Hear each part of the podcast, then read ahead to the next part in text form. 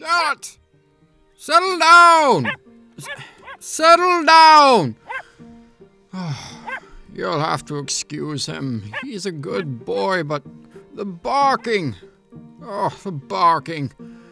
He's been here as long as I have, and I've never gotten used to it. Lou, the innkeeper, found him out back nibbling at bits of shallot tossed to the ground for the squirrels when he was just a puppy. The dog ran up to Lou and tackled him to the ground, licking at his face. After that, Charlotte became Charlotte, the dog of this wonderful inn. What Lou didn't know back then was that Charlotte was cursed. My apologies, Lou. Blessed. Charlotte was blessed. He would forever be a puppy, never growing old, it would seem, and bound forever to have all that puppy love and all the terrible things that a puppy can give. Despite his yipping, I do love the boy. He's quite adorable. Anyways, that is enough about the dog. Let us begin. Welcome, weary traveler. This is a radio play written by myself, your humble narrator, and oftentimes many of my friends. Though there is precious little time for introductions, know I am glad to make your acquaintance. Please, step inside, warm yourself by the fire, and let us embark together on an adventure like no other.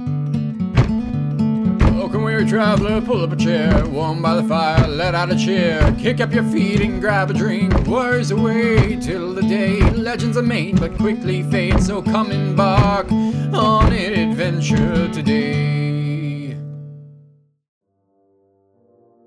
Chapter 2 The Witchwood Madness is a curious thing in a world often defined by the violence of nations and individuals. The oligarchy of Rickdom, for instance, was built on the bloody ground of the Elven genocide. The force purged of the people who, over the course of several centuries, were no longer the rulers of this land. Instead, they were simply barriers that blockaded an ever growing population cared for by the oligarchy.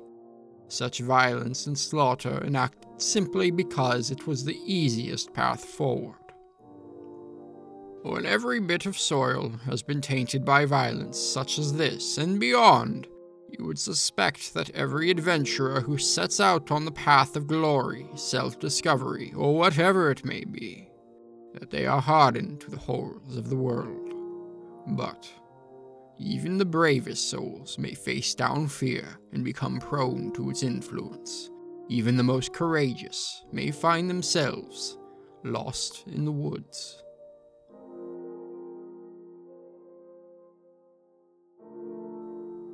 Our five adventurers gazed down the long corridor of darkness that would lead them to their objective. Remembering the note from Palin, the group believed it a good idea to ignite their torches. Falsey, Tar, and Ernest took a moment to retrieve the torches from their bag and ignited them while Kiki and Leoben's hands began to shine a brilliant white hue from the casting of a spell. The light pushed through the darkness as all five began to step into the witchwood the echoing calls of whatever lay within sitting just at the back of their minds. It was not total darkness in the forest, but near so. The light of the group was brilliant enough to illuminate the wide road in its entirety, while also flickering across the nearest trees. They did not stray from the path and remained focused on reaching their objective as quickly as possible, knowing that the looming threat of whatever will happen when the harvest moon rises, was drawing ever closer. They walked for, unknown to them without the sun overhead to provide a sense of passing time, an hour or so. It occurred to them at this point there had been a low hum since they entered the forest. It sounded of a thousand voices whispering gently across the forest. But for two members of the party, Leoben and Kiki, the whispers grew to a deafening roar. Their minds began to fill to the brim with languages they did not understand but in this moment could comprehend. They both dropped to their knees, Kiki grasping at her head, hoping they would pass Leoben, meanwhile toppled over, clawing at his ears, trying to find a way to make the noise stop. The three torch-bearing members of the party stopped and gathered around their allies. Tar leaned over Kiki, asking what was happening, but she could not respond. Leoben began to draw blood as he clawed into his head. Ernest and Falsey quickly restrained his arms. A moment more passed by as the whispers faded from their mind and returned to their normal, omnipresent hum amidst the forest. Kiki breathed deeply, blinking hard as Tar helped her to her feet. Leoben had closed his eyes when he was restrained, but at this point had stopped struggling. With blood dripping into his ears, Falsey and Ernest helped him to his feet. Tar again asked Kiki what had happened. As she explained, the party listened. I started to hear whispers. All coming, except Leoben. coming, and then they got His gaze focused on the nearby trees where an elderly woman now stood, a cane in her left hand, a long dress adorning her. She watched Leoben with an iron gaze. As Kiki finished, Falsey noted Leoben's focus. They placed a hand on his shoulder and asked what he was looking at. Do you see her? Leoben asked. Falsey looked but saw nothing. The rest of the party also looked the direction of Leoben's gaze and saw only the forest. Falsey shook their heads, saying, No, I don't, Leoben. But perhaps it is best that we keep moving. Get out of here as soon as possible. They all agreed and began to continue down the road, but Leoben's gaze lingered on the woman as he pressed forward. She was unmoving and expressionless. When he finally let his eyes drift away and gazed forward for a moment, peace took over as the tree line became empty. A blink of his eyes later, though, and the woman would reappear and continue her vigil. The group continued on for another hour or so without incident. As they walked, they noticed a low hanging fog began to roll in from the right side of the forest. With every step, they noticed their light sources becoming more and more constricted. A few moments more, and the light of the torches was nearly gone, reduced to a flickering candlelight in the now thick white fog. The magical sources of light being emitted by Kiki and Leoben were completely gone, seemingly snuffed out by the strange fog. Both made their way to the small flickering flames of their party members as Leoben shouted out, Do you see that? They all looked around, certain of the direction, as Leoben and Kiki found their allies. Tar spoke resolutely. Yes. In the midst of the white fog stood a shade, dark and shifting against it all. It watched the party as they came to a halt and stared back. Absolutely not. Kiki said with the whispers still hanging in her mind. Her hands sparked to life as lights began to form at different joints of her body. The light would burn brightly if not for the fog. A bow made of pure energy began to form in her left hand while she slid her hand back as if knocking an arrow. In an instant, she shot a beam of energy toward the shade. As it pierced through, the shade's form was scattered for a moment as the spell became enveloped by the fog. A moment later, it reformed and began to move ever closer to the party before evaporating into the mist. It was silent. As the party's eyes darted around before a collective scream of pain was let out as lacerations from an unseen blade carved into various parts of their bodies. Clutching his bleeding leg, Ernest shouted, Group up! The party huddled together in a circle, their backs facing inward. Ernest handed his torch to Kiki as he drew his bow. Leoben's eyes darted around while a blinding yellow light began to take form in his palm. Tar lifted her shield and stood at the ready. Kiki's palm still sparkled with electrical energy as she held the torch, and Falsey's sword was now at the ready, being illuminated only slightly by the torchlight. The shade reappeared in Ernest's view. An arrow was knocked and set free immediately, to no effect. Again, it began to walk toward the party before dissipating. Just! Tar screamed out in her mother tongue in anger as another cut appeared on her neck. The blood seeped into her armor as she continued. We need to move. The party, recovering from their own new wounds, agreed, and Falsey, the member facing the path they were going down, began to walk toward where they believed the road to continue. As they trekked forward, uncertain of how this would end, two new shades formed. One in front of Falsey, and the other directly behind them, facing down Leoben. Leoben, hoping beyond hope that his holy light might breach the entity, let loose a brilliant smiting bolt. Again it pierced the shade just before it reformed. Falsey, uncertain of what to do, looked at their torch. Thinking it was much more throwable than their sword, they sent it flying in the direction of the shade. The force of the throw pierced through the shade and then cut through the fog, leaving a small path that revealed its end. The fog quickly closed in once more, but the shade did not reappear. Falsey shouted back to their party. The fog ends. We just need to make it out. The shade facing Leoben began to dissipate, and he shouted back, I'm with you! With that, the circle broke as they raced towards the end of the fog. With their long Goliath stride, Falsey made it out first, then Kiki, and Tar. Leoben stumbled out as Ernest screamed behind him and fell partially out of the white mass. Leoben scrambled and dragged him the rest of the way out, revealing a deep cut on Ernest's heel. Leoben took a deep breath in and placed his hand over the wound. A warmth took over the cut as it began to close over and heal. Leoben, Ernest, back away. Kiki said, gazing into the fog. Leoben helped Ernest to his feet, and they saw the rest of their party was staring past them. They turned and stumbled back. Before them, just a few feet away in the white canvas of fog, were dozens of shades watching the party. They sat in silence, staring at each other, but the shades did not move, nor did the fog, until one by one they began to dissipate, and the fog began to roll back into the forest.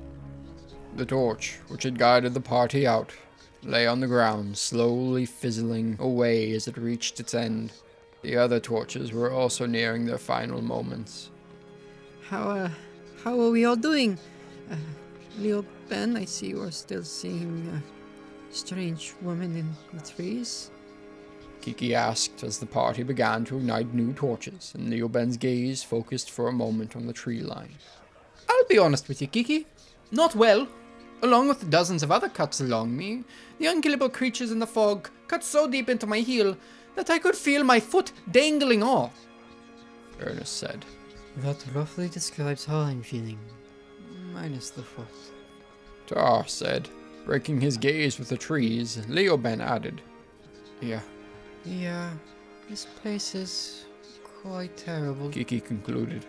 Ernest nodded his head as he rose to his feet with a fresh torch. Let's get moving and get the Yost Order out of here. The party began back on the road with the fog behind them and the whispers of the forest continuing on in front of them. It wasn't long until those illuminated by magical light once again began to hear the whispers become yells. Kiki, with the whispers beginning to become all consuming, screamed out. No, no, no, no, no, no! Leoben let out a scream as he toppled over, nails going to his head.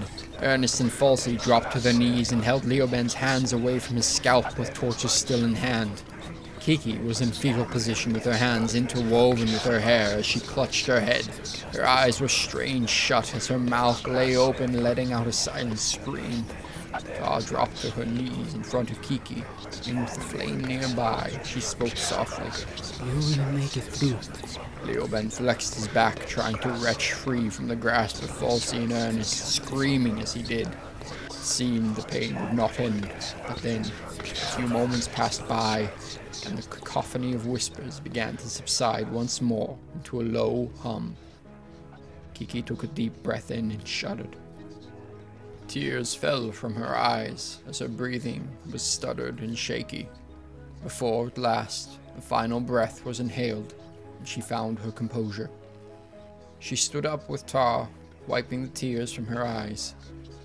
Leoben laid on the ground, his eyes plastered open, and staring into the purple canopy of trees.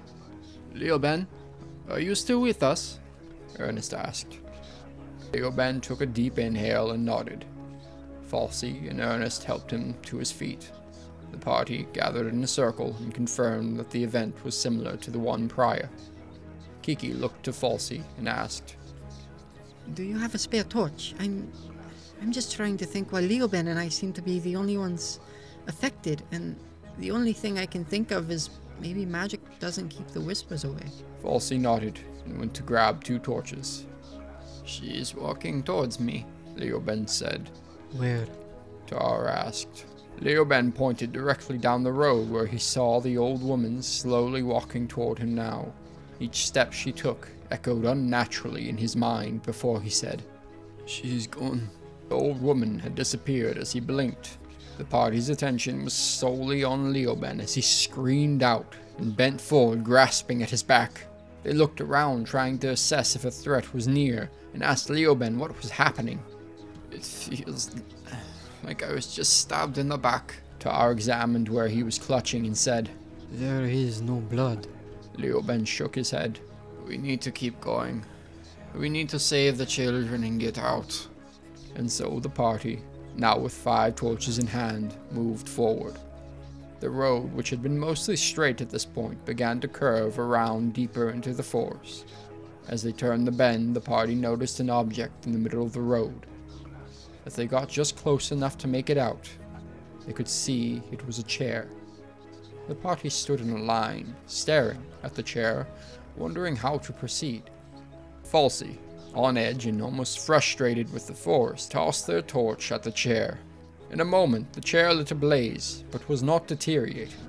Kiki noticed that on the head of the chair it seemed as if the flames flickered around a small oval crest in the center.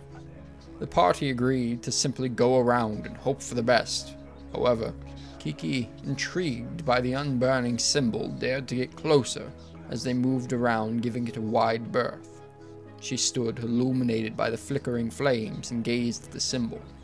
It seemed to be of a tree, its roots laid bare, each one interwoven with each other and creating a circle around the trunk, until the branches at the top wove into the roots. Kiki sat transfixed on the symbol until her concentration was broken by Ernest yelling out, Kiki, step away from the strange chair. A moment more, then Kiki continued on past the chair and watched as Falsey ignited another torch. The party continued on for a few moments before looking back and seeing that the flames had died out, but only because the chair was no longer there. A shared, silent look was had as they continued along the path. Though they had no rationale for the thought, the party believed themselves to be drawing nearer to the mausoleum. Perhaps it was based more on hope than anything. It was at this point Kiki thought she heard rustling amidst the bushes on the tree line. She continued to walk, but approached the party member closest to her, Ernest, and mentioned it in a whisper. They both did not want anything to be in the bushes, but they wanted even less to be surprised by anything in the bushes. So they agreed to check together. The party stopped the two ran to where Kiki thought she heard the sound and broke through the bramble and found nothing. They searched for a moment, but could not find a sign that anything was ever there. The pair wandered out of the tree line to their bewildered party, and Kiki explained she thought something might have been following them in the bushes. With nothing to be found, they continued on. No sooner than they were back on the path, though, every member of the party heard the whispers of the forest rising from the west. They looked as the trees began to shake, and the sound of cracking branches echoed throughout the forest as a vicious wind carrying the sound of an indistinguishable amount of voices rose in a deafening roar. Party could see the wind coming and had to decide between covering their ears and covering their torches, but none were fast enough to decide as the whipping wind of whispers pelted against them. Every torch was unignited, as every member of the party fell to their knees trying to cover their ears. But it was too late. The whispers had pierced their minds, and they were trying to dig their way in. Kiki and Leoben, at this point, were accustomed to it in a strange way. Kiki tried to rise up, and with each shaky step, make her way to Tar, whose head was digging into the ground as she screamed. Leoben began to crawl over to Falsey, who was writhing against the ground and was closest to him. From his position, he could just, for a moment, see the legs of an old woman she flickered away and felt a sharp pain near his shoulder blade that sent him back to the ground. Ernest was clawing into the ground, staring down with his eyes wide open, hoping it would end eventually. Soon enough, the tornado of sound carried on to the east, and they were left again in silence. At this point, Kiki, with the whispers gone, reverted from her walk to Tar and scrambled for a torch, igniting it quickly. She went to Leoben and helped him up before handing him the torch and going to ignite another, saying, It will end. You will all be okay.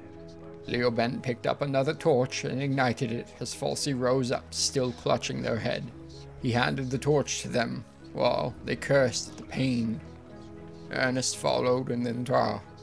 Kiki handed a torch to each before taking the last from the ground and igniting it, so they were all bathed in the warm torchlight once more. Ah, yosht, Ernest said, staring up at a tree whose branch hung over the road. What? Kiki asked. I assume you do not see the hanging man in the tree. Kiki looked up while Tar and Falsey looked around to confirm no new apparitions currently littered their eye line. She shook her head. Yeah, well, I suppose you're just not good enough for our club. Hey, Leoben? Leoben began to laugh, a cheerful, hopeless laugh, but otherwise offered no other response. Falsey and Tar felt reasonably confident that they did not see anything new. The party, as had become the norm over the past several hours in this forest, continued on.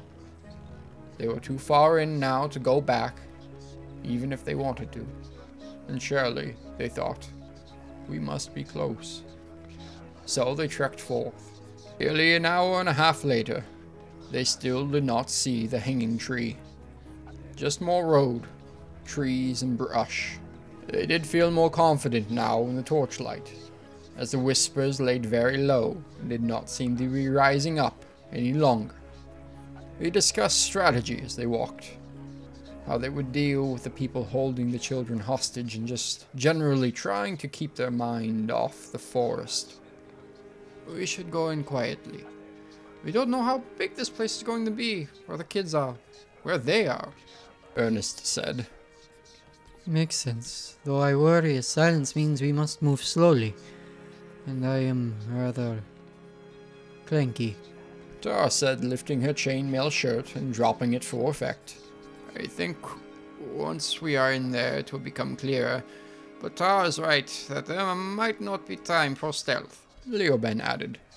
Falsey spoke quietly and could not be heard by the party. What was that, Falsey?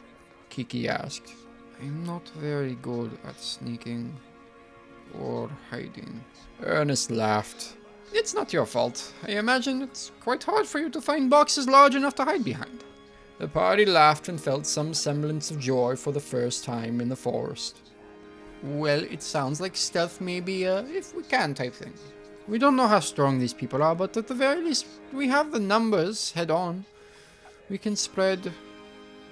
Ernest trailed off as the party came to a full stop. They watched as a giant toad, led by soft green hued light, jumped out of the forest into the center of the road. It let out a loud croak, and the eye facing the party shifted so that its single beady pupil was looking directly at them. Falsey looked at Leoben, and Leoben looked at Kiki, while Kiki and Tar looked at each other, and Ernest just generally looked around, before they all looked back at the toad. They stood in silence. Another loud croak was let out by the toad as it took another leap into the other side of the forest. The party watched on as the soft green light that led the toad began to disappear into the forest. Should we. Should we follow it? Tar asked. No. I, I mean. What? Leoben added. we are on the time crunch. Perhaps it is best we keep going. Kiki said. Yes, let's just take it as a good sign and keep moving. They all nodded in agreement as they watched the light fade into the thick of the forest. The party continued on for a while longer, before at last they found themselves facing a humongous tree far greater in size than any other they had come across. Its branches were barren, except for several frayed ropes that hung down and creaked as they swayed back and forth. Looking up, Leoben and Ernest saw hanging from the ropes the man and old woman who had become ever present parts of their vision. They did not mention it to the rest of the party, knowing there was nothing they could see or would be able to do. The path curved around the tree, and the party followed it until they came across a stone structure just slightly off the path. It was unguarded, and no door barred entrance. They gathered round and gazed down the steps leading into their objective. Echoing from within, they could hear the cries of a young boy faintly reaching the surface. Each member of the party looked at each other, and one by one began to descend once more into the unknown.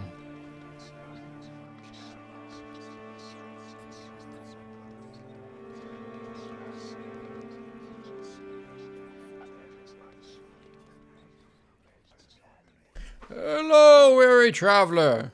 This is your end of episode fireside chat with Jake. Hello again. Thanks for listening to episode three, the second episode in the Adventures of Legend storyline, I guess. I don't have many announcements other than, you know, if you haven't reviewed, subscribed, liked the podcast and whatever service you're using, please do. Helps it get noticed and more people find it. I guess I'll make it regardless of if people are listening to it, but it would be cool if other people listen to it. Not that you're not enough. You're plenty. You're amazing. And then, uh, other than that, you know, follow the podcast on Twitter at High Weary Traveler and have a Merry Christmas or a Happy Holiday or whatever it is you celebrate or don't celebrate around this time of year. Have a great time doing that.